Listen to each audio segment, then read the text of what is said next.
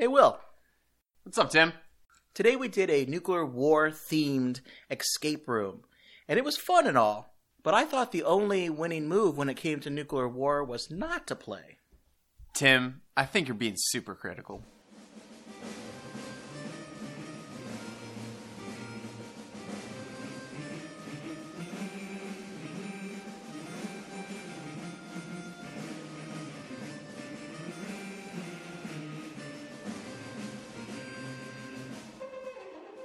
Welcome to another episode of the Super Critical Podcast, where we delve into the fun and oftentimes nonsensical way pop culture portrays nuclear weapons.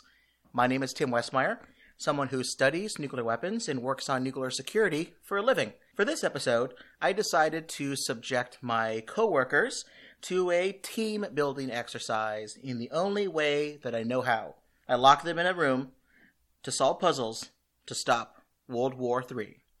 Fortunately for everyone, I did not actually get my hands on weapons grade plutonium and become uh, my own real life Bond villain.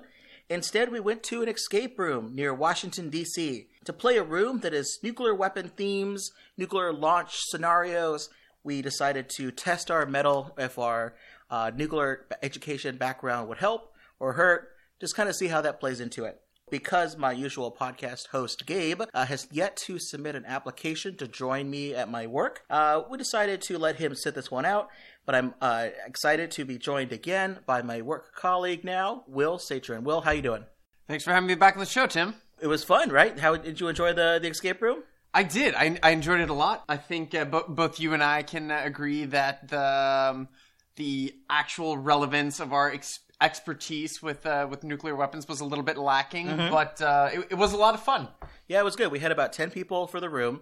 Uh, it was a mix of people who work pretty exclusively on nuclear security. Maybe have some of them have a background in nuclear weapons strategy, nuclear deterrence, Cold War history, and other people uh, have less so, and they have different focuses and, and interests and things like that. So it was a good mix of people. So escape rooms. Uh, Will, now that you've done one of these before, I've done maybe one or two before.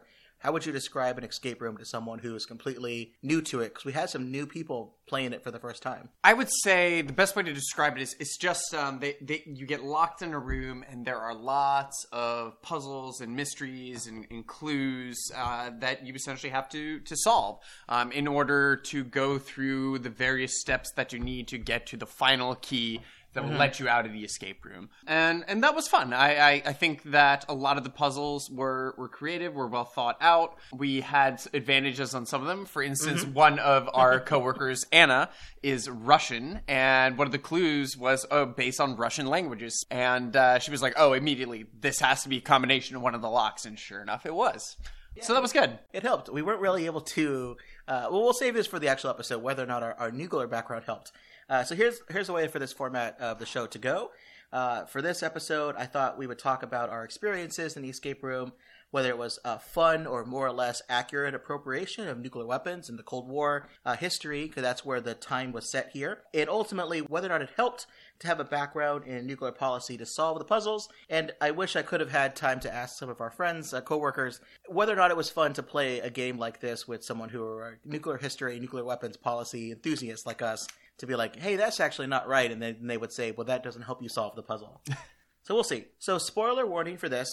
I'm not going to name exactly where we went uh, because I don't want to ruin any of the puzzles for people. I want people, if they're interested in this, to play this game, uh, they can just go out and, and try it and, and have fun themselves. But of course, if you have a Google, you know how to Google things, you can probably figure it out. So you can still do it if you want to. Uh, we're mostly going to talk about maybe not the, the solutions to the puzzles, but broadly some of the things that we thought was maybe appropriate for the nuclear history. We won't give any sort of clues away, but fair warning uh, in case we slip up and you're smarter than we were at figuring out what we're talking about.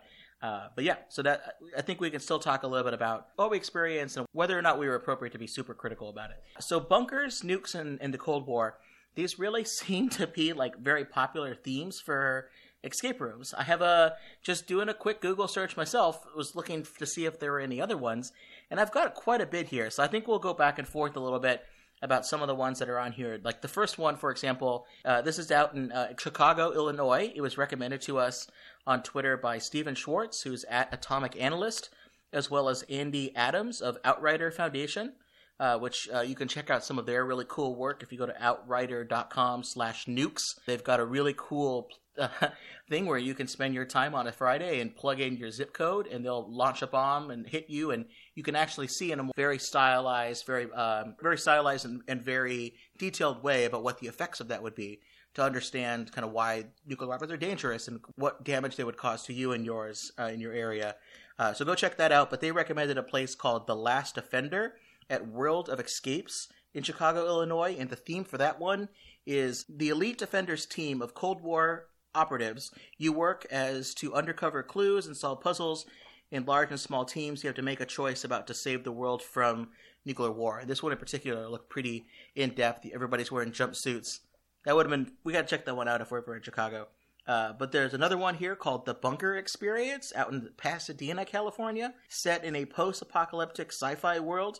Complete the thrills and suspense in order to survive. So I think it's just uh, stop the World War Three, kind of another one of those scenarios. But this other one, the next one, will, if you want to check this one out. The Bunker, a Cold War era themed escape room in Chattanooga, Tennessee. So, the description is a Cold War era retaliatory missile defense program has suddenly activated, and you are in the only facility capable of stopping it. The date is August 1st, 2009, and you are the first to arrive at your new military post inside a missile complex. And a sudden event inexplicably triggers a total lockdown of all doors and controls and immediately initiates what appears to be an automated missile launch countdown. Ooh. Has the computer detected a real nuclear threat, or is the launch system malfunctioning? Can you stop the launch, prevent a global thermonuclear war, and retreat to the radiation free safe zone before it's too late? That one sounds fun. I kind of want to do that one. Uh, Jennifer, I, I can we? My wife's here in the room. Can we go to Chattanooga, uh, Tennessee, real quick? Um, probably not today. Not today. All right. Well, we'll get to it. uh, road trip. Uh, another one here is called Cold War Crisis at American Escape Rooms in Orlando. Uh, it's right around the Cuban Missile Crisis. Tensions between nations brought on by the Cold War are unbearable. A renegade state agent is planning an attack that will plunge the world into nuclear war. And we're here to infiltrate the secret agent's base, defuse the bomb, and in less than 60 minutes, otherwise, we face the worst. Uh, humanity destroyed by nuclear Armageddon. Some of these are, are either like family friendly, hey, we're going to solve something. Other ones are like, no, if you don't solve this, everyone's dead. We're all going to die. The other one escape room I've done in the past was let's try to f- solve a puzzle Indiana Jones style to get like an idol, a golden idol. This one was if you don't solve the puzzle, everyone you know and loved and everyone that could ever exist in the future are gone. Pretty serious stuff here. Uh, there's another one we can keep going with these, but like one called Nuclear Countdown and Port City Escape in in uh, Wilmington, North Carolina. Uh, this one's interesting. You're diplomats in a bunker American and Russian diplomats touring a command center that's about to eh, actually start uh, disarmament efforts. Like you're, it's you're ready to like get rid of the bomb, but some sort of quote unquote nuclear activist has sabotaged the systems and activated the launch sequence. So you're supposed to disarm that. There's one in uh, Ma- Manchester, New Hampshire. That's a fallout shelter at Granite State Escapes, and this one's actually a mobile escape room. So maybe they'll come down to DC. Um, but this uh, nuclear war has already happened. Wait, so is this escape room based on a TEL? Perhaps.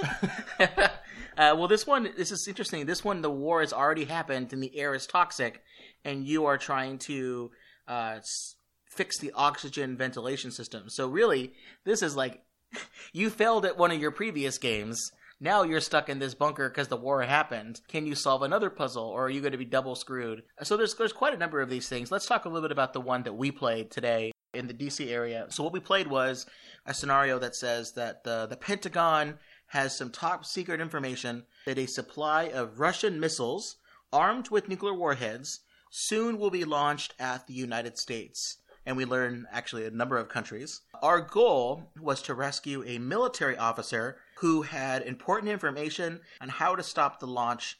And if we win, we get to save millions, save ourselves, all that kind of good stuff.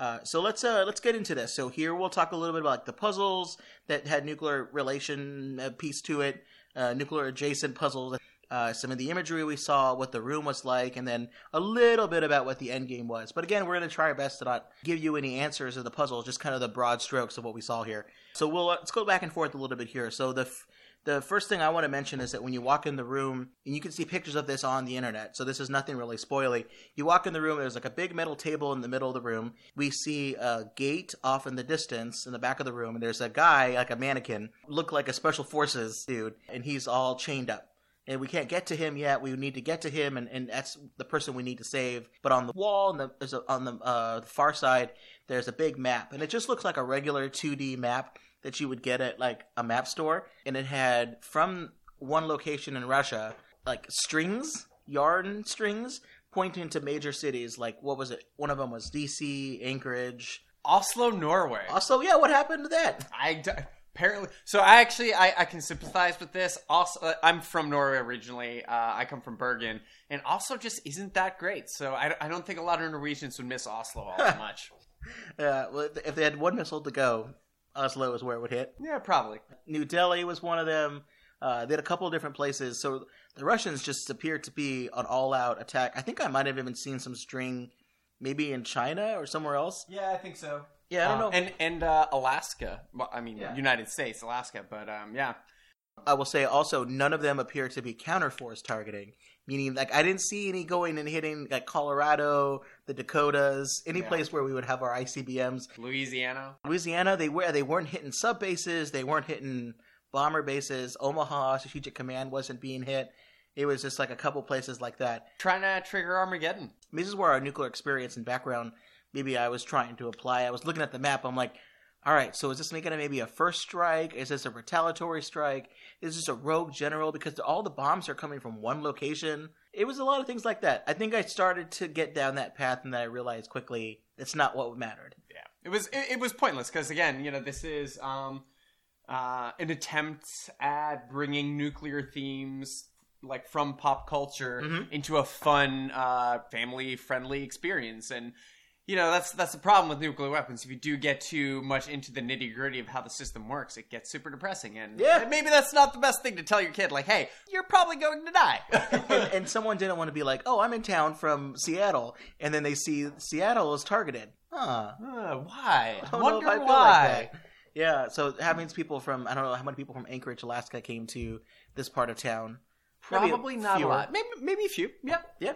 Uh, so one thing I was a little disappointed on was that the str- the string targets from wherever the bombs were coming from, the missiles, it looked like they were ICBMs we were talking about, um, but they didn't. You know, when you're trying to describe where a missile is traveling, it's not in a straight line. It's like a, it's a trajectory path. He has to go through space. Could maybe these were supersonic cruise missiles that just fly in a straight path or anything. But I, don't know how you would describe it. But I've seen pictures of some of the other escape rooms that we were talking about earlier, and they actually have big electronic boards, like computer screens that look like in war games. Because that's what you would think. War games is something that people see a lot, where you see the big board, or the big board that's in Doctor Strangelove, or Failsafe, Or war games. or War Games. Any of those big boards.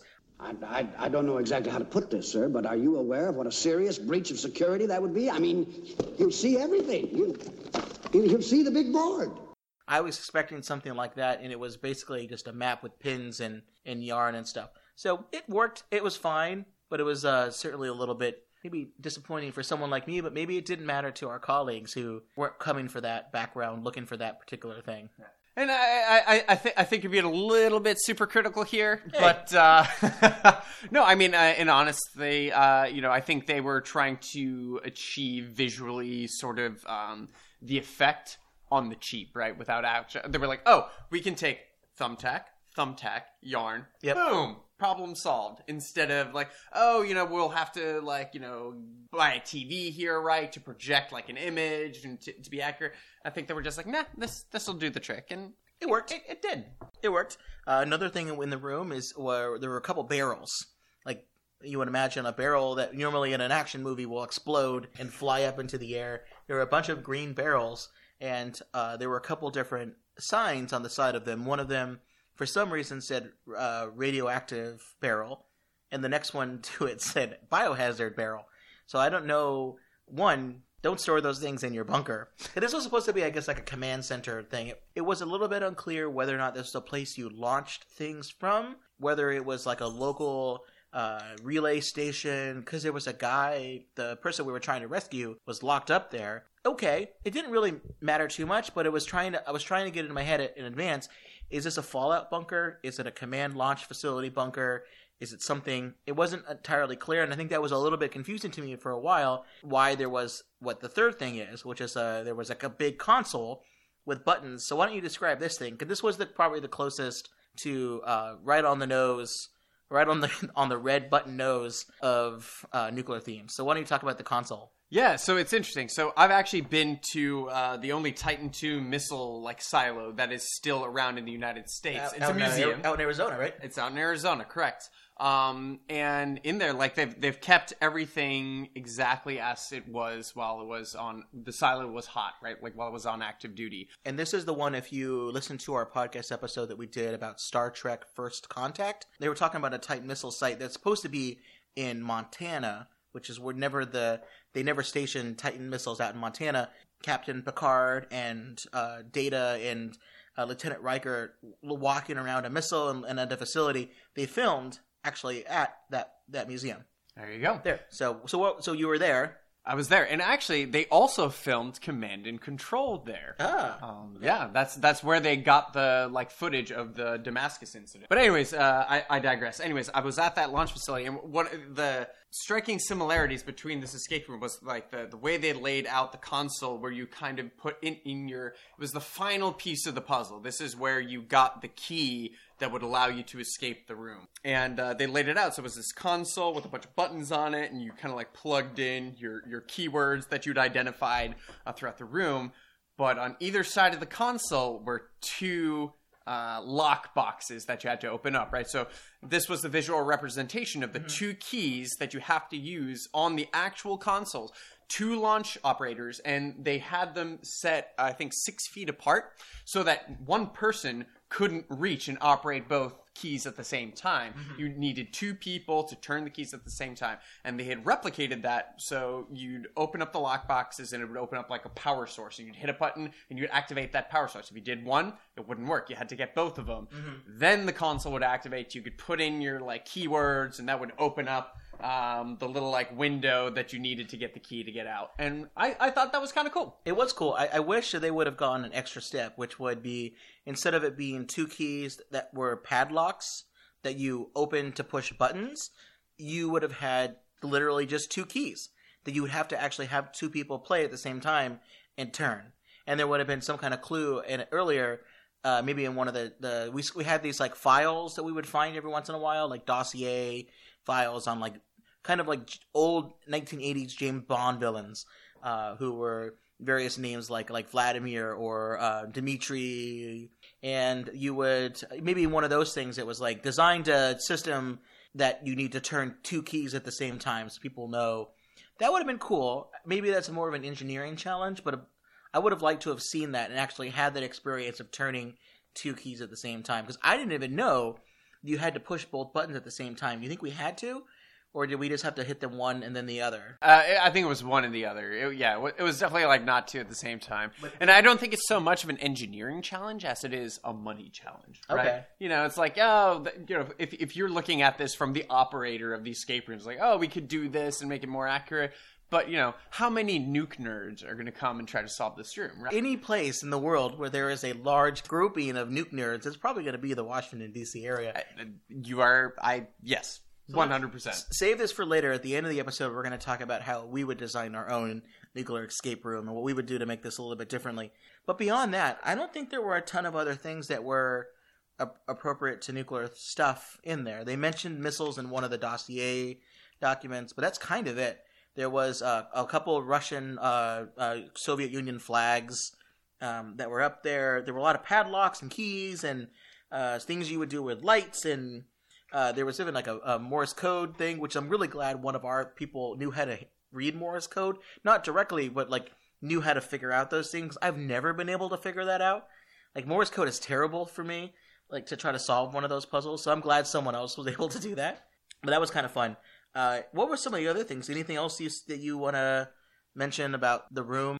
Yeah, no, I, I, I think so, and uh, I mean, I, I, you know, without getting into the details of the actual like puzzles Mm-hmm. and, and challenges, that it, it was fun. Like I, I enjoyed it. It was mentally stimulating. Again, so we went with uh, m- more of our colleagues than just Tim and myself.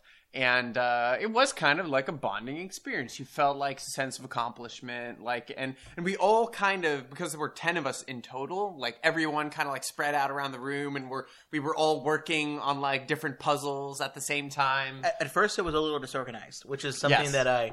It, we were disorganized at first. People jumping over each other, like, "Oh, I got something!" And everyone's excited to find something. But then there was definitely that moment of like, let's stop for a second and figure out really what the different things we've, we've assessed to mean. And having that big table in the middle of the room was really helpful for that. We were able to lay everything out. We all saw. I think everybody really got to contribute something pretty significant throughout this. I'm trying to think of everybody in our group all eventually solved one or two of the puzzles that we had to do. Yeah, I, I, I- think you're right. Um, the one criticism I will have uh, of that kind of like everyone did a little bit of everything and it being so disorganized was that like everything got kind of put on the table and we were like, oh, has this key Yeah. been used yet? Like, has this puzzle like been solved? I guess there was this um, kind of like preconception that you know, oh, you've used a th- item once, right, and then you're done with it. But that wasn't the case, as Yeah. we found out with everything. Right. Some things it was true, but some things it was not true. And I, I think one of the things that you did that was really great was uh, when you were done with a padlock and the key, leave the key in the padlock and put the padlock somewhere else. So it's not wondering, what does this key go for? We had that a couple times. What does this key go for? We don't know. And that's that's exactly why I did that too. I was like, well, we, I need to show people that this key is done, and we don't need to waste time on it. we're doing some things that we probably didn't need to do. We were looking under drawers, uh, taking drawers out. I accidentally took an entire drawer out from a desk and couldn't put it back, and I just put it down and I said, "Guys, this is good. We don't need this. it's not this drawer. It's uh, nothing we need." We, we kept coming back to the wheels on that chair. Like, what, what is it with these wheels? This is something about these wheels. Oh, well, they're dirty. Like, literally, I, I heard Yeah. that phrase used by multiple people at least five times. and then it'd be like, "Is there something that says dirt somewhere that we need to use?" But yeah, I don't think there's much else to talk about the room. I think we can s- do another one of these maybe if we ever decided to go to Chicago or, or, or Chattanooga and uh, and try to find another one. But I think for this one, that was kind of the extent of it, which I think is interesting given given what we were looking for and the fact that it's advertised as a, a nuclear bunker, nuclear war themed game. That it wasn't a ton of that in there. Maybe we were the only ones, or maybe I'm the only one that was disappointed by that that it didn't have a ton of those scenes because the game itself was pretty fun. That's what we can get into now. So I think I have four discussion questions here for us to get through. This will be a relatively short episode. First, do you think that, quote, stopping a nuclear war or an accidental nuclear launch type scenario, why do you think that's seen as such a popular choice for escape room designers? And does it provide a good scenario for escape room players? Like, after you've gone through one of these, was this your first ever escape room?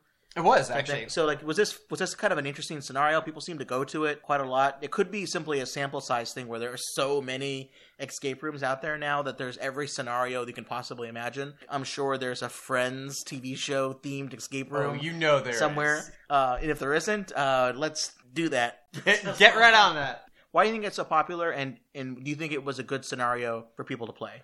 I do, and I I mean like nuclear war, Armageddon, right? Like the preservation of humanity. Like it's you know it's probably like the most noble thing there is, right? So I, I I think you know it's popular. It's a good theme for escape rooms. It's a good theme for movies, right? Think about the movie Armageddon, right? Like all of Yeah. the nuclear themed movies we have out there. Like Quite a there are quite a number of them. I've seen a few of them. yeah, there's a. I think there have been a couple of episodes that kind of focus on that theme. There's a very good reason um, that I think you know nuclear preventing Armageddon from happening is so popular, um, and I think that will be the case for many years um, to come. you want an escape room where people can quickly know what the scenario is, know what their goal is, and have it be something that they can connect to. Now, stopping nuclear war is not the same thing as most people deal with on a day to day basis, but most escape rooms are something that places you in a scenario you're familiar with through something, through whether it's pop culture, like the one we did where it was uh, we did one that was the Indiana Jones uh, Temple of Doom kind of scenario.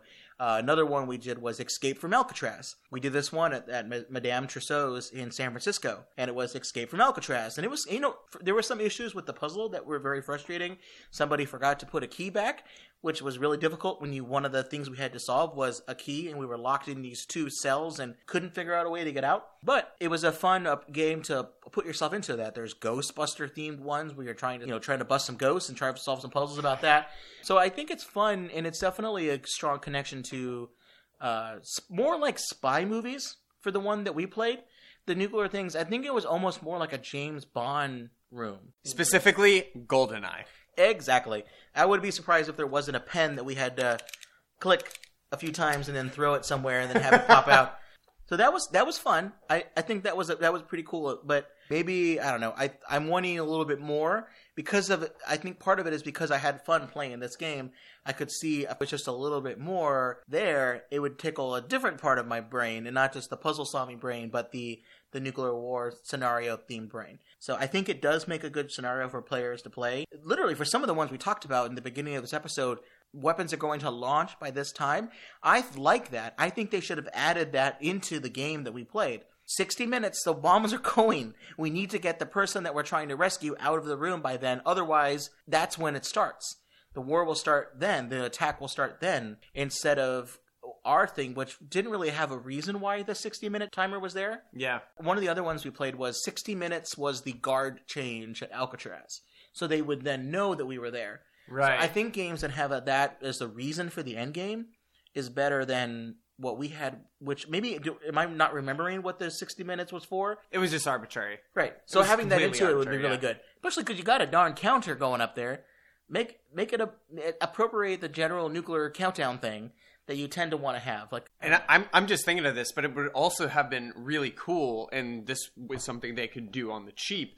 Set the timer so that like you score more points for various times. So, for instance, instead of going to 60 minutes, you, you, you get to 45 minutes, and then it's like, all right, well, the missiles launch at this point, but if you do it in the next 15 minutes, Mm-hmm. Ah. like the early warning satellites will pick it up, and you will have enough time to for like missile defenses Yeah. to trigger, right? So it'll only like the damage done to the United States homeland will only be like 50% of what it would be if you take the entire 60 minutes. I like this. This is great. This is this is going to start to preview a little bit about the game I have. Uh, all right. So the second question is how accurate was the scenario? And we kind of touched on it a little bit. Did it seem to draw more from TV and movies or from real life history and scenarios? And one of the questions I have when I played this game was, did it seem like the reason the Russians wanted to attack the United States? Was it a an accidental launch, a terrorist group infiltrating, rogue general, or ju- it seemed like it was more like a we're just tired of our nonsense kind of thing. But those may have been in the dossiers, which I didn't have a chance to read.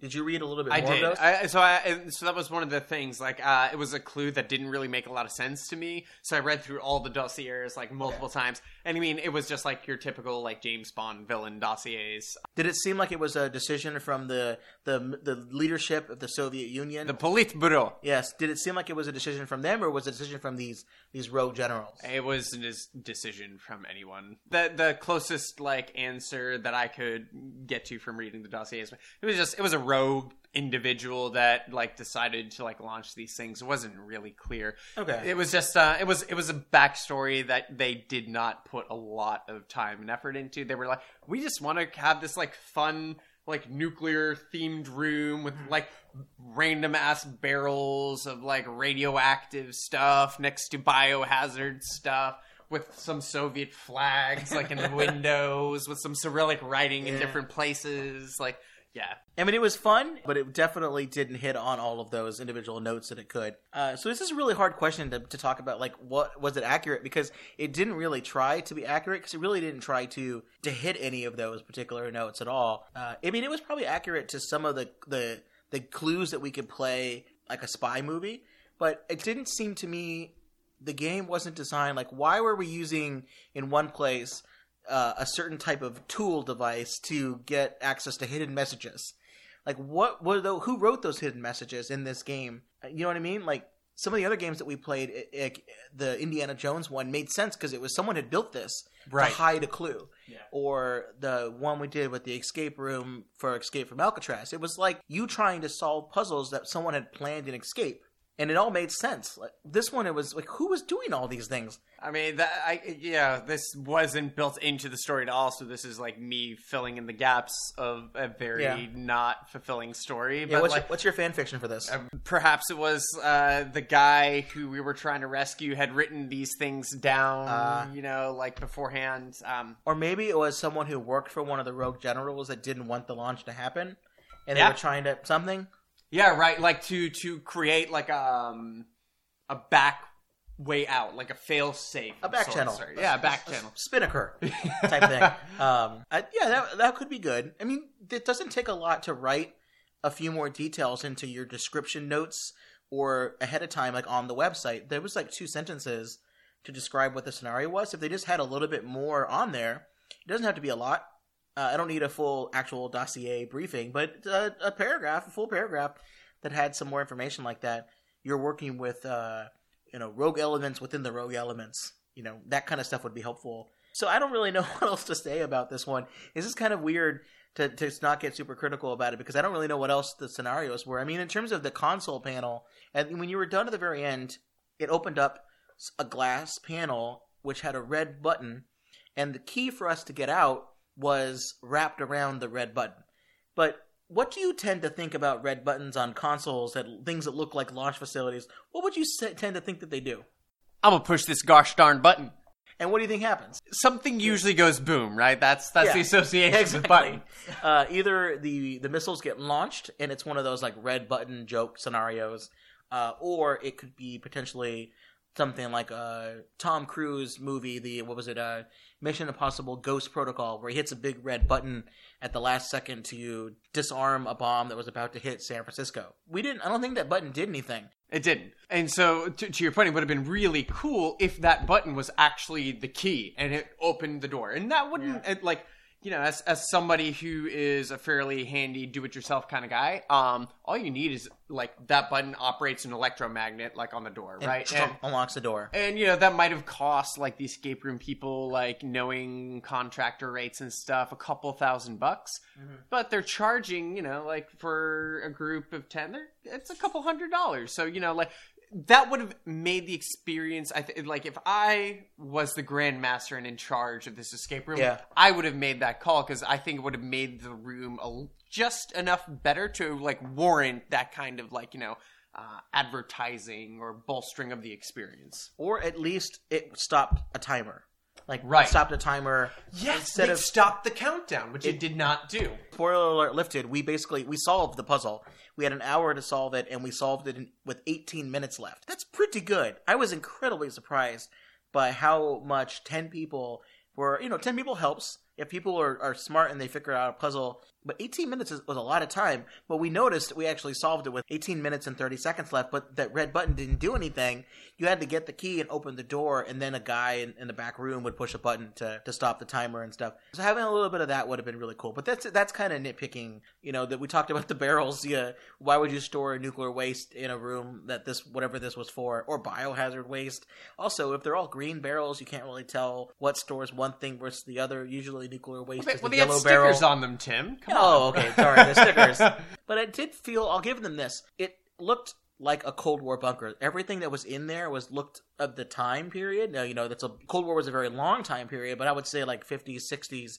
Like all of the desks looked like they were from that era. All of the chairs looked like they were from that era. Yeah. Um, there was a Typewriter. the typewriter looked really old. Like everything looked like it did back in you know back then. Um, so my my uh, my third question is: Did it help at all to have a an extra knowledge beyond what was in the room? Because they always say this: new escape rooms. They say you don't need any, to bring anything in there with you. No tools, no extra knowledge. Maybe just uh, if you like Ghostbusters, then there might be you'll understand what the things in the room do but you don't really need to know that stuff. You'll learn it as you play. So did, did it help that we had that nuclear knowledge to bring in, or did maybe it actually kind of hurt? I, I think maybe uh, it, it might have hurt in some capacities because you were making, you were expecting to make connections Yeah. that weren't actually there. Like me with the map.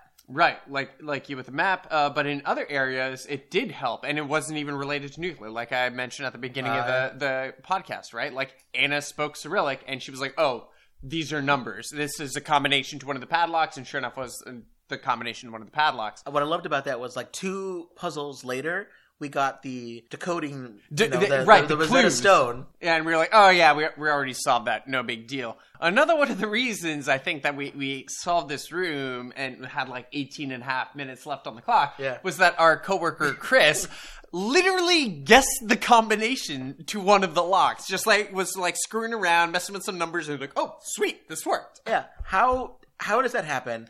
And I immediately asked Chris after we were done, could he write down a few numbers for me for the lottery? And because I can, if I can win the lottery, I can buy some pretty nice podcast So, equipment. I will say this: the odds of getting the combo right for a padlock are one out of nine hundred ninety-nine. I, I think your odds are a little bit uh, more disparate than that when it comes to the lottery. Hmm. I have faith in Chris. I, I have faith. I have faith in my my, my, my friend Chris. Uh, that'll work out really good. Man, kind of beyond that, it was more just a, a keen eye, you know, because we work so hard uh, at our job trying to, you know, manage the world of nuclear security risk and international security, and so we're always very detail oriented, where we try to solve not just the problem in front of us, but also looking at a broader picture, like what's the problem we have and what may have caused it, what can be things that can happen in the future.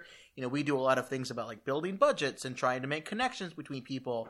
I think maybe some of that helped. So maybe those are all other factors that maybe are more important than bringing in a nuclear weapons degree background or working in a launch facility at some point in your life or touring one at a museum or something. But so the last question I have here is, you know, what would we do if we were going to design our own escape room? Cuz I think what would be really fun would be to the scenario is you're the president and the national security team. You appoint one person in the group as the president, and there's incoming attack. And you have 60 minutes. You know, really, it's 30 minutes, right? When missiles come from Russia to the United States. But let's say it's 60 minutes. Let's say it's bombers from a certain place or something. And you have to make a couple different decisions. And once that timer is out, everything's gone. And I guess the puzzle is to either. And someone has misplaced the nuclear football right. right? The nuclear, some guy, one of the people who was handling the nuclear football, uh, you know, got drunk or was distracted by a movie and, and left it behind something that got locked. And you have to get to the nuclear football to launch your retaliatory strike. And then you have to do that based on a certain amount of time. So there's like 30 minutes for missiles to get here from Russia. You have like 10 minutes or so for the for it to break cloud cover and then see the missile. Then you have 5 minutes to wake the president. The president has 4 minutes to make a decision. It takes 4 minutes for the information to get to the launch officers who actually fire them Turn the keys. all of that stuff. So you, as the president and the president's team, have to run through that entire process. So that serves a couple of functions. One, it serves just your pure. It would be kind of fun to be in this scenario. Two, it it serves the function of teaching people how stressful this time is. You can make the game thirty minutes. And just make it really hard and realize how oftentimes people fail and how stressful it is to make those decisions which serves another function that I want in these kind of games, which is to not just be, oh, it's a fun spy thing, but also, hey, nuclear weapons are pretty dangerous, and these are the kind of conditions that we work with when we try to handle them, and how close it is to make mistakes through this process. So, would you play this game? Would this be a fun one that you'd like to play? I would, and I, I, I would even go a little bit more elaborate than that. I would set it up so kind of like as you described, but like with benchmarks, right? So you have like ten minutes to like uh, you know to uh, get the combination to the padlock that will give you access to the room where the like officer drunkenly misplaced the nuclear football. Once you have the football, then you're like, okay, great, I'm going to use like the biscuit now.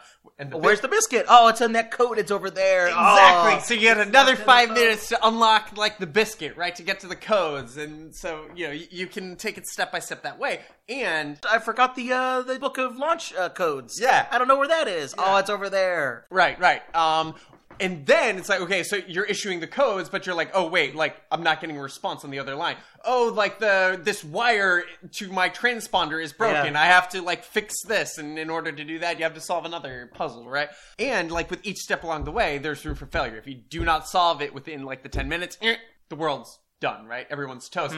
So if you solve it, you get it to get to the next step, but like everything can be undone. I like that. I also like escape rooms that uh, have decision trees. So if you get to a certain point and you haven't solved it yet, you, that one path is gone. and now you have to move towards a different path. And they announce that, and that could be you have a little bit of time to stop the launch from happening at all, but that's a really hard clue to solve. And if you don't get that, then it's like, well, now you're screwed. Now you have to launch. You have to respond, and then you have to go through the rest of them. And then at the very last second, it's okay, it's too late to launch, but you still have the ability to solve this last puzzle to get to your bunker.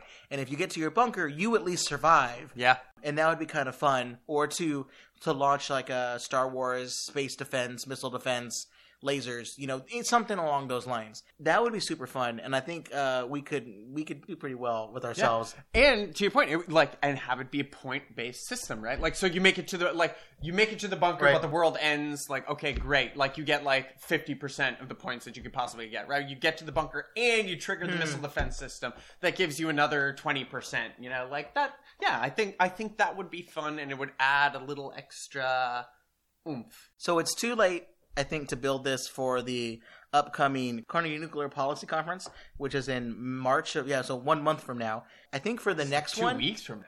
yeah. So the next one, let's uh let's think about this. I think this would be really fun. I, I, uh, yeah, it's, um, I mean, I, I feel like there's room here where we could actually, like, be like, set up this kind of experience and advertise it and possibly get, like, some serious buy-in for, for something like that. So, I like this. So, Yeah. so if anyone's listening to this and it's going to be at the Carnegie Conference, uh, and this is the Carnegie Conference is going to take place in 2019 uh, in Washington D.C. Look for Will and I. Uh, we, you know. Our pictures are out there on the world. You, you Google our names and you can find us and uh, talk to us if you like this idea to be something to set up in the future. I think this would be really fun to do, or at least have some sort of web-based version of this. We could maybe do. I don't know how to set that up. I'd probably be better building actual props, things like that. Um, all right, so that's all the questions I have. Anything else you want to bring up before we close out here? no, I, I think we touched on everything. And, and like, my, my last big, big thing that I wanted to talk about was how the button didn't operate the door, and that was right. So, yeah. I know that button. You always complain in, in nuclear movies that, that there is a nuclear button at all, a red button, and it does either the thing that it should do or shouldn't do. This button just didn't do anything. Yeah. It was just like a very maybe that's uh, maybe if there's some message there that it's not really about the button wheel. It's about everything else. It's about the keys. yes. It's about the keys. There we go. They did Um, have keys. All right, so let's uh, do our rating system, which we do every episode. Uh, we do a consistent one through five rating since we're going to be talking about things and we want to compare across all the different genres. But because we get super critical about the content, I get super critical about the rating. I've crunched the numbers here, and I think what we'll do is one out of five numbers on a padlock. One number won't get you anywhere. You only have one number. That's then you have to be like Chris and and guess the rest of them. But if you have all five numbers, it will open up a world of possibilities and maybe even let you go home. How many out of five numbers on a padlock would you give the experience that we did at this unnamed escape room in the Washington D.C. area? I, I'd give it a solid three because Yeah. it was it was fun. Um, I I enjoyed myself. I think the entire team uh, ha- had a good time. But again, like there there were things there as somebody who works on these issues for a living uh, that, that could have been done better, and also just quite frankly, like as we discussed, kind of like the the benchmark system. I think even not having like a nuclear background would have made that like more like of a thriller. Yeah, I would say three, three as well. It was I would have overall had a really fun time. Uh, it was really fun working with the colleagues that I that we had there. Uh, it was awesome to see everybody working together, solving pieces of the puzzle, bringing some of their own history and background into it, uh, and their own expertise and their own ways of looking at things. That's fun, and that's what a good escape room will do. It's just if to get to a five, just a little bit. You can get to a four for me so easily by just having a little bit more background information, a little bit more of the what are we doing here, and uh, a, a little bit more of the complex uh, clues. Although it did always advertise it as a six out of ten. I guess that was a six out of ten. Yeah, but a little bit more there and maybe maybe if we just didn't get lucky with people solving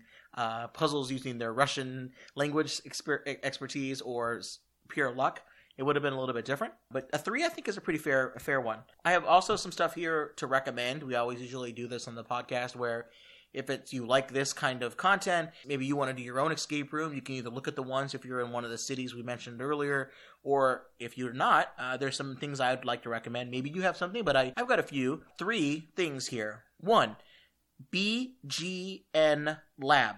It's a channel on YouTube. It's a fun series by Scott Nicholson, who is a game designer at Wilfrid Laurier University in Ontario, Canada. They design games and teach games uh, design for games that are will save the world quote unquote is what they say. And they talk a lot about escape rooms. And they talk about what goes into a good escape room what are some tips to solve escape rooms but also just general game design which is pretty fun. If uh, second if you go on amazon or if you go on the internet and you look for spin master games they produce something called the Escape Room the Game, and you can buy your own escape room and play it at home. And one of the scenarios they have is something called Nuclear Countdown, where you can play it at home. It's a try to disarm a bomb puzzle, and they have a physical. It looks like a box with some keys and some numbers on it. It's I don't know really what what it is, but it's some kind of uh, bomb that you can disarm on a timer on your own. So if you want to play this game on your own, to look for it. I think it's actually kind of expensive because it might be out of print, but they probably can find a copy of it somewhere. And uh, I might put it on my birthday wish list. We'll see. Maybe if I can get a copy of it, we'll play it and, and do another podcast episode. And, that, and, that sounds great. and finally, something that's easier to get to is a game that I have a ton of fun playing. It's called Keep Talking and Nobody Explodes. It's a VR game designed by Steel Crate. You play as a bomb disposal team. One person has headset on, or if you don't play the VR version, like you have a computer screen where you see a bomb and it has puzzles, and some of the puzzles are like wires and certain numbers of wires and colors, and other ones have buttons that you have to push and things like that. And the other person who's your teammate has the bomb disposal guidebook, so they don't see the bomb, and you're telling them things like how many wires does it have? Oh, it has blue and it's uh, four red and things like that, and they have corresponding instructions to follow. It's a game that's about two things. One, how well you can read instructions. and two, how well you can communicate to someone else what you're seeing, which is a really hard skill to have. Yeah. And this game is very fun. You can get it on PlayStation VR, on the Galaxy Gear. You can just play it with two people that don't look at the same screen on a computer. You can print out the instructions. You can have them somewhere else. It's a lot of fun. I recommend people playing it. And I kind of wish there was a, a, DLC content for disarming a nuclear bomb. One of these days, maybe I'll, I'll request that. That would be kind of fun. Yeah. That that sounds great. Uh, Will, thanks so much for coming on the podcast again. You're becoming an ever increasingly popular uh, return guest on the show. It helps that you sit a few desks for me, and I'd be like, "Hey, Will, what are you doing this weekend?" But where can people find you if they want to find more of your your wit and wisdom?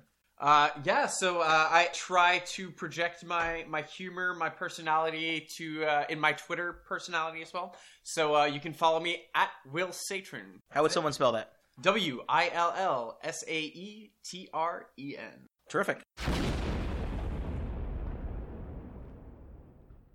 Thanks for listening to another episode of the Super Critical Podcast.